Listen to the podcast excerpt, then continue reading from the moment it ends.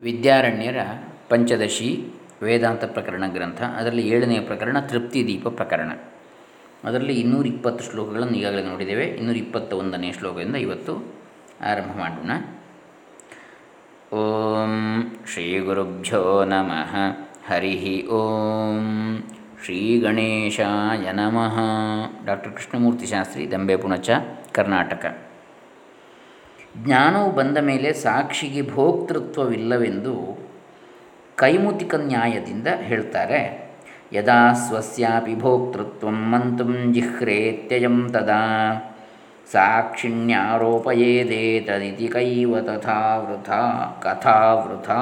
ಇನ್ನೂರ ಇಪ್ಪತ್ತೊಂದನೇ ಶ್ಲೋಕ ಇದು. ಚಿದಾಭಾಸನು ತಾನು ಭೋಕ್ತೃವೆಂದು ತನಗೆ ಕೂಡ ಹೇಳಿಕೊಳ್ಳುವುದಕ್ಕೆ ನಾಚಿಕೆ ಪಡುವಾಗ ಅದನ್ನು ಸಾಕ್ಷಿಯಲ್ಲಿ ಆರೋಪಿಸುವುದೆಂಬ ಮಾತು ಎಲ್ಲಿಯದು? ಹೀಗೆ ತನ್ನಲ್ಲಿ ಭೋಕ್ತೃತ್ವ ಇದೆ ಎಂದು ಹೇಳಿಕೊಳ್ಳಲು ಸಹ ಈ ಜೀವನ ನಾಚಿಕೆ ಪಡುತ್ತಿರುವಾಗ ಈ ಭೋಕ್ತೃತ್ವವನ್ನು ಸಾಕ್ಷಿಯಾದ ಕೂಟಸ್ಥನಲ್ಲಿ ಆರೋಪಿಸುತ್ತಾನೆ ಎಂಬ ಹೇಳಿಕೆಯೇ ಹಾರಿ ಹೋಗುತ್ತದೆ. ಆರೋಪಿಸುತ್ತಾನೆ ಎಂಬುದು ಅರ್ಥವಿಲ್ಲದ ಹೇಳಿಕೆ. ಉಕ್ತ ಅರ್ಥವನ್ನು ಈಗ ಶ್ರುತಿಗೆ ಸಂಬಂಧಪಡಿಸ್ತಾರೆ. ಇತ್ಯಭಿಪ್ರೇತ್ಯ ಭೋಕ್ತಾರಂ ಆಕ್ಷಿಪತ್ಯವಿಶಂಕಯ ಕಸ್ಯ ಕಾಮಾಯೇತಿ ತತಃ ಶರೀರಾನುಜ್ವರೋ ನಹಿ ಇನ್ನೂರ ಇಪ್ಪತ್ತೆರಡು. ಯಾವನ ಪ್ರಯೋಜನಕ್ಕಾಗಿ ಎಂಬ ಶ್ರುತಿಯು ಕೂಟಸ್ಥನಿಗಾಗಲಿ, ಚಿದಾಭಾಸನಿಗಾಗಲಿ ನಿಜವಾದ ಭೋಕ್ತೃತ್ವ ಇಲ್ಲವೆಂದು ಅಭಿಪ್ರಾಯಪಟ್ಟು ಯಾವ ಸಂದೇಹವೂ ಇಲ್ಲದೆ ಇಲ್ಲದೆ ಭೋಕ್ತೃತ್ವವನ್ನು ನಿರಾಕರಿಸುತ್ತದೆ. ಆದ್ದರಿಂದ ಶರೀರದಿಂದ ಉಂಟಾಗುವ ಸಂತಾಪವೇ ಇಲ್ಲ. ಈ ಅಭಿಪ್ರಾಯದಿಂದ ಶ್ರುತಿಯು ನಿಶಂಕೆಯಿಂದ ಕಸ್ಯ ಕಾಮಾಯ ಎಂದು ಆಕ್ಷೇಪಿಸುತ್ತದೆ. ಕೂಟಸ್ಥನೂ ಭೋಕ್ತೃವಲ್ಲ, ಚಿದಾಭಾಸನೂ ಪರಮಾರ್ಥದಲ್ಲಿ ಭೋಕ್ತೃವಲ್ಲ. ಹೀಗಿರುವಾಗ ಭೋಕ್ತೃ ಯಾರಿದ್ದಾರೆ, ಯಾರೂ ಇಲ್ಲ ಎಂಬ ಅಭಿಪ್ರಾಯ. ಆದ್ದರಿಂದ ಶರೀರದಿಂದ ಆಗುವ ಕಷ್ಟವು ಜ್ಞಾನಿಗೆ ಇಲ್ಲ. ತಾನು ಶರೀರ ಅಲ್ಲ ಅಂತ ತಿಳಿದವನಿಗೆ. ತತ್ವಜ್ಞಾನಿಗೆ ಶರೀರ ಸಂಬಂಧವಾದ ಜ್ವರವಿಲ್ಲವೆಂಬುದನ್ನು ತಿಳಿಸಲು ಶರೀರ ಭೇದವನ್ನು ಅಲ್ಲಲ್ಲಿ ಜ್ವರವು ಇರುವುದನ್ನು ತೋರಿಸ್ತಾರೆ. ಸ್ಥೂಲಂ ಸೂಕ್ಷ್ಮಂ ಕಾರಣಂಚ ಶರೀರಂ ತ್ರಿವಿಧಂ ಸ್ಮೃತಂ ಅವಶ್ಯಂ ತ್ರಿವಿಧೋಸ್ತ್ಯೇವ ತತ್ರ ತತ್ರೋಚಿತೋ ಜ್ವರ. ಇನ್ನೂರ ಇಪ್ಪತ್ತ ಸ್ಥೂಲ ದೇಹ ಸೂಕ್ಷ್ಮದೇಹ ಕಾರಣದೇಹ ಎಂದು ದೇಹವು ಮೂರು ಬಗೆಯಾಗಿರುವುದು. ಇದು ಸ್ಥೂಲಭೂತಗಳಿಂದ ಹುಟ್ಟಿದ್ದು. ಯಾವುದು? ಸ್ಥೂಲ ದೇಹ. ಸ್ಥೂಲ ಸೂಕ್ಷ್ಮ ದೇಹವು ಅಪಂಚೀಕೃತವಾದ ಸೂಕ್ಷ್ಮಭೂತಗಳಿಂದ ಹುಟ್ಟಿದ್ದು. ಕಾರಣ ದೇಹವು ಅಜ್ಞಾನ ರೂಪವಾದ್ದು. ಈಗ ದೇಹ ಮೂರು ಬಗೆ. ಆಯಾ ಶರೀರದಲ್ಲಿ ಜ್ವರವೂ ಕೂಡ ಅವಶ್ಯವಾಗಿ ಮೂರು ಬಗೆಯಾಗಿಯೇ ಇರುವುದು ಅಂತ ಹೇಳ್ತಾರೆ. ಸ್ಥೂಲ ಸೂಕ್ಷ್ಮ ಕಾರಣ ಎಂಬ ಎಂದು ಮೂ, ಶರೀರವು ಮೂರು ವಿಧ. ಆದ್ದರಿಂದ ಆಯಾ ಶರೀರಗಳಿಗೆ ಅನ್ವಯಿಸಿ ಜ್ವರವು ಅಂದರೆ ಕಷ್ಟವು ಮೂರು ವಿಧವಾಗಿ ಇದ್ದೇ ಇದೆ. ಸ್ಥೂಲ ಹೇಗೆ ಹೇಗೆ ಅಂತ ಮುಂದೆ ಹೇಳ್ತಾರೆ. ಈಗ ಸ್ಥೂಲ ಶರೀರದ ಜ್ವರಗಳನ್ನು ಹೇಳ್ತಾರೆ. ವಾತಪಿತ್ತ ಶ್ಲೇಷ್ಮಜನ್ಯ ವ್ಯಾಧಯ ಶ್ಲೇಷ್ಮಜನ್ಮ ವ್ಯಾಧಯ ಕೋಟಿಶಸ್ತನವು. ದುರ್ಗಂಧಿತ್ವ ಗುರೂಪತ್ವ ದಾಹಭಂಗಾದಯಸ್ತಥಾ ಇನ್ನೂರ ಇಪ್ಪತ್ನಾಲ್ಕು. ಸ್ಥೂಲ ದೇಹದಲ್ಲಿ ಕಫ, ವಾತ, ಪಿತ್ತಗಳಿಂದ ಹುಟ್ಟಿದ ವ್ಯಾಧಿಗಳು ಅಸಂಖ್ಯಾತವಾಗಿರುವು. ಹಾಗೆಯೇ ದುರ್ಗಂಧ ಕುರೂಪ ಬಾಯಾರಿಕೆ, ಆಯಾಸ, ಮೊದಲಾದವುಗಳು ಕೂಡ ಈ ಶರೀರದಲ್ಲಿ ಇರುವವು.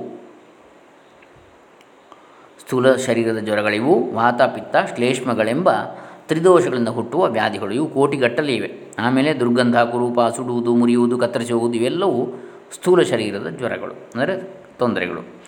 ಇನ್ನು ಸೂಕ್ಷ್ಮ ಶರೀರದ ಜ್ವರಗಳನ್ನು ಹೇಳ್ತಾರೆ. ಕಾಮಕ್ರೋಧಾದಯ ಶಾಂತಿ ಅಂತ್ಯಾದ್ಯ ಲಿಂಗದೇಹಗಾ ಜ್ವರಾದ್ವಯೇಪಿ ಬಾಧಂತೆ ಪ್ರಾಪ್ತ್ಯಾ ನರಂ ಕ್ರಮಾದು ಇನ್ನೂರ ಇಪ್ಪತ್ತೈದು. ರಜೋಗುಣದಿಂದ ಹುಟ್ಟಿದ ಕಾಮಕ್ರೋಧಾದಿಗಳು, ಸತ್ವಗುಣದಿಂದ ಹುಟ್ಟಿದ ಶಮದಮಾದಿಗಳು ಸೂಕ್ಷ್ಮ ಶರೀರದ ಜ್ವರಗಳು.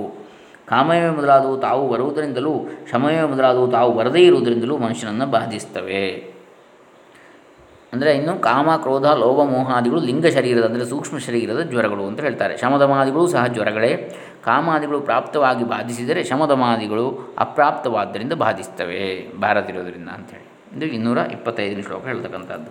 ಜ್ವರ ದ್ವಯೇಪಿ ಬಾಧಂತೆಯೇ ಪ್ರಾಪ್ತ್ಯ ಅಪ್ರಾಪ್ತ್ಯ ನರಂ ಕ್ರಮಾತ್. ಕಾರಣ ಶರೀರದ ಜ್ವರವು ಛಾಂದೋಗ್ಯ ಶ್ರುತಿಯಲ್ಲಿ ಉಕ್ತವಾಗಿದೆ ಎಂದು ಹೇಳ್ತಾರೆ. ಸ್ವಂ ಚ ನ ವೇತ್ಯಾತ್ಮ ವಿನಷ್ಟ ಇವ ಕಾರಣೇ. ಆಗಾಮಿ ದುಃಖ ಬೀಜಂ ಚೇತ್ಯೇತದಿಂದ್ರೇಣ ದಶ್ ದರ್ಶಿತಾಂ. ಇನ್ನೂರ ಇಪ್ಪತ್ತಾರು ಆತ್ಮನು ಕಾರಣ ಶರೀರದಲ್ಲಿ ಅಂದರೆ ಗಾಢನಿದ್ರೆಯಲ್ಲಿ ತನ್ನನ್ನು ಇತರರನ್ನು ಅರಿಯನು.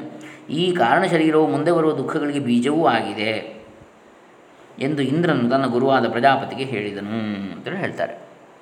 ಹ್ಞೂ ಅಂದರೆ ಇದು ಇನ್ನೂರ ಇಪ್ಪತ್ತಾರನೇ ಶ್ಲೋಕ. ಅಜ್ಞಾನವೇ ಕಾರಣ ಶರೀರ. ಆತ್ಮನು ಇದನ್ನು ಪಡೆದ ಮೇಲೆ ತಾನು ಯಾರೆಂದು ತನ್ನ ಸ್ವರೂಪವನ್ನು ತಿಳಿದಿರುವುದಿಲ್ಲ. ಪಂಚಭೂತಗಳೇ ಮೊದಲಾದವು, ಯಾವ ಮೂಲದವು ಎಂದು ಹೊರಗಿನ ವಿಷಯವೂ ಗೊತ್ತಿರುವುದಿಲ್ಲ. ಕಾರಣ ಶರೀರದಲ್ಲಿ ವಿಲಯ ವಿಲಯವಾಗಿ ಹೋದನೋ ಎಂಬಂತೆ ಆಗಿಬಿಡ್ತಾನೆ.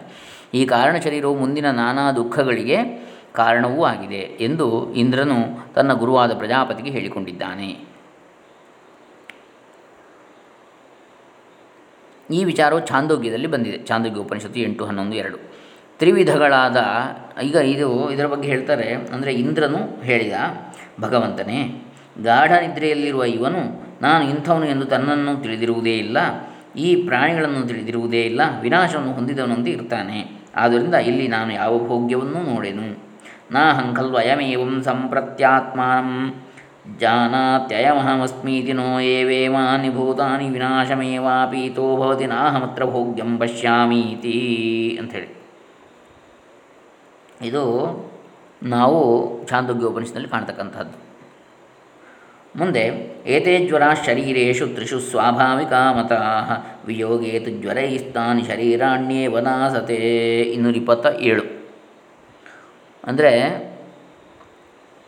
ತ್ರಿವಿಧಗಳಾದ ಈ ಜ್ವರಗಳು ಸ್ಥೂಲ ಸೂಕ್ಷ್ಮ ಶರೀರಗಳಿಗೆ ಸಹಜವಾಗಿ ಅಂಟಿಕೊಂಡೇ ಇರ್ತವೆ.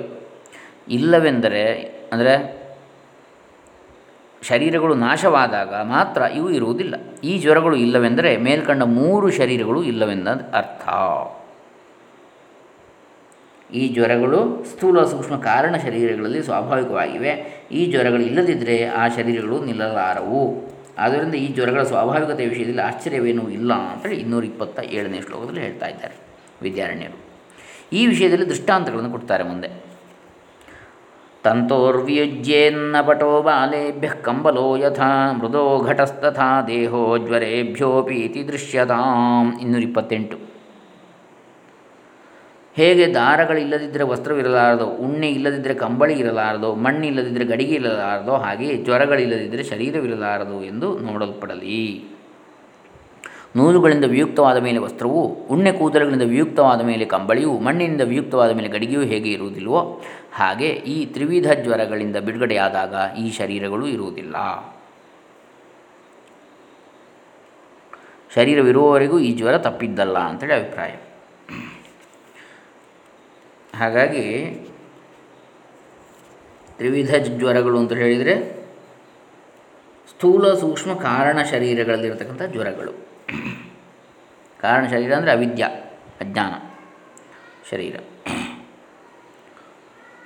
ಇದು ಇನ್ನೂರ ಇಪ್ಪತ್ತೆಂಟನೇ ಶ್ಲೋಕ. ಮುಂದೆ ಏನು ಹೇಳ್ತಾರೆ? ಚಿದಾಭಾಸನಿಗೂ ಜ್ವರವಿಲ್ಲವೆಂದು ಹೇಳ್ತಾರೆ. ಚಿದಾಭಾಸೆ ಸ್ವತಃ ಕೋಪಿ ಜ್ವರೋ ನಾಸ್ತಿ ಯತಶ್ಚಿತ ಪ್ರಕಾಶೈಕ ಸ್ವಭಾವತ್ವಮೇವ ದೃಷ್ಟಂ ನ ಚೇತರತ್ ಇನ್ನೂರ ಇಪ್ಪತ್ತೊಂಬತ್ತು ಚಿದಾಭಾಸನಿಗೆ ಸ್ವಂತವಾದ ಯಾವ ಜ್ವರವೂ ಇಲ್ಲ। ಏಕೆಂದರೆ ಚೈತನ್ಯಕ್ಕೆ ಪ್ರಕಾಶವೇ ಮುಖ್ಯವಾದ ಸ್ವಭಾವವಾಗಿದೆ ಹೊರತು ಬೇರೊಂದಿಲ್ಲ। ಆದ್ದರಿಂದ ಚೈತನ್ಯದ ಪ್ರತಿಬಿಂಬವಾದ ಚಿದಾಭಾಸನಿಗೂ ಹಾಗೆಯೇ ಗ್ರಹಿಸಬೇಕು ಅಂತ ಹೇಳ್ತಾರೆ। ಜ್ವರಗಳಿರುವ ಈ ಶರೀರತ್ರಯದ ಸಂಬಂಧವಿಲ್ಲದೆ ಚಿದಾಭಾಸನಲ್ಲಿ ಸ್ವತಃ ಯಾವ ಜ್ವರವೂ ಇಲ್ಲ। ಚಿತ್ತಿನಲ್ಲಿ ಕೇವಲ ಪ್ರಕಾಶ ಸ್ವರೂಪವನ್ನು ಮಾತ್ರ ಜ್ಞಾನಿಗಳು ತಿಳಿದು ಹೇಳಿದ್ದಾರೆ. ಕೇವಲ ಪ್ರಕಾಶದ ಪ್ರತಿಬಿಂಬವೇ ಚಿದಾಭಾಸವಾಗಿದೆ. ಚಿತ್ ಆಭಾಸ. ಚಿದಾಭಾಸದಲ್ಲಿಯೇ ಈ ಜ್ವರಗಳು ಅಸಂಭಾವಿತವಾಗಿರುವಾಗ ಕೇವಲ ಸಾಕ್ಷಿಯಾದ ಕೂಟಸ್ಥನಲ್ಲಿ ಅವು ಇಲ್ಲವೆಂದು ಹೇಳಬೇಕಾದ್ದೇನಿದೆ? ಆದರೂ ಈತನು ಅವಿದ್ಯೆಯಿಂದ ಆ ಶರೀರಗಳೇ ತಾನೆಂದು ಭ್ರಮಿಸಿ ಕುಳಿತಿದ್ದಾನೆ ಎಂದು ಮುಂದಿನ ಶ್ಲೋಕದಲ್ಲಿ ಬರ್ತದೆ. ಕೈಮುತಿಕ ನ್ಯಾಯದಿಂದ ಕೂಟಸ್ಥನಿಗೂ ಜ್ವರವಿಲ್ಲ ಅಂತ ಹೇಳ್ತಾರೆ. ಚಿದಾಭಾಸೇಪ್ಯಸಂಭಾವ್ಯ ಜ್ವರ ಸಾಕ್ಷಿಣಿಕಾ ಕಥಾ. ಏವಮಪ್ಯೇಕತಾನ್ಮೇನೆ ಚಿದಾಭಾಸೋ ಹ್ಯವಿದ್ಯಯ. ಇನ್ನೂರ ಮೂವತ್ತನೇ ಶ್ಲೋಕ ಇದೆ. ಹೀಗೆ ಚಿದಾಭಾಸನಿಗೂ ಜ್ವರಗಳನ್ನು ಭಾವಿಸಲಾಗದಿರುವಾಗ ಸಾಕ್ಷಿಯಾದ ಕೂಟಸ್ಥನಲ್ಲಿ ಅವುಗಳ ಮಾತಿಲ್ಲಿ, ಚಿದಾಭಾಸನಿಗೂ ಸಾಕ್ಷಿಯಾದ ಕೂಟಸ್ಥನಲ್ಲಿ ಅವುಗಳ ಮಾತಿಲ್ಲಿ ಹೀಗಿದ್ದರೂ ಚಿದಾಭಾಸನು ಅಜ್ಞಾನದಿಂದ ಆ ಶರೀರ ತಯದೊಂದಿಗೆ ಐಕ್ಯವನ್ನು ಭಾವಿಸಿದ ಅಂತ ಹೇಳ್ತಾರೆ. ಹೀಗೆ ಇದು ಇನ್ನಷ್ಟು ದೀರ್ಘವಾಗಿದೆ ತೃಪ್ತಿ ದೀಪ ಪ್ರಕರಣ ಎಂತಕ್ಕಂಥದ್ದು ಸುಮಾರು ಇನ್ನೂರ ತೊಂಬತ್ತು, ತೊಂಬತ್ತೆಂಟು ಶ್ಲೋಕಗಳು ಇವೆ ಇದರಲ್ಲಿ. ಈಗ ನಾವು ಇನ್ನೂರ ಮೂವತ್ತು ಶ್ಲೋಕಗಳನ್ನು ನೋಡಿದ ಹಾಗಾಗಿ ಇನ್ನೊಂದು ಅರವತ್ತು ಅರವತ್ತೆಂಟು ಶ್ಲೋಕಗಳಿವೆ ಮುಂದಿನ ದಿನಗಳಲ್ಲಿ ನೋಡೋಣ. ಹಂತ ಹಂತವಾಗಿ, ಹದವಾಗಿ, ಮಿತವಾಗಿ, ಸ್ವಲ್ಪ ಸ್ವಲ್ಪವೇ ರುಚಿಯನ್ನು ನೋಡ್ತಾ ನಾವು ಅದನ್ನು ಆಸ್ವಾದಿಸೋಣ. ಒಂದೇ ಸಲಕ್ಕೆ ಮುಗಿಸುವಂತಹದ್ದಲ್ಲ. ಇದು ಚೆನ್ನಾಗಿ ಅರಗಿಸಿಕೊಂಡು ಮುಂದೆ ಮುಂದೆ ಹೋಗಬೇಕಾಗಿದೆ. ಹರೇ ರಾಮ. ಎಲ್ಲರಿಗೂ ಬ್ರಹ್ಮಾತ್ಮ ಜ್ಞಾನ ಉಂಟಾಗಲಿ, ಬ್ರಹ್ಮಾತ್ಮ ಜ್ಞಾನದಲ್ಲಿ ನಿಷ್ಠೆ ಉಂಟಾಗಲಿ, ಸದಾ ಬ್ರಹ್ಮಾತ್ಮದಲ್ಲಿ ನೆಲೆಸಿರಲಿ ಎಲ್ಲರ ಮನಸ್ಸು ಕೂಡ. ಎಲ್ಲರಿಗೂ ಬ್ರಹ್ಮಾನಂದ ಉಂಟಾಗಲಿ ಶಂಕರಾದ್ಯ ಆಚಾರ್ಯರ ಪರಮಾನುಗ್ರಹ ಉಂಟಾಗಲಿ, ಲೋಕ ಸಮಸ್ತ ಸುಖಿನೋ ಭವಂತು ಸರ್ವೇ ಜನ ಸುಖಿನೋ ಭವಂತು ಲೋಕಶಾಂತಿರಸ್ತು ಓಂ ತತ್ಸತ್. ಬ್ರಹ್ಮಾರ್ಪಣಮಸ್ತು.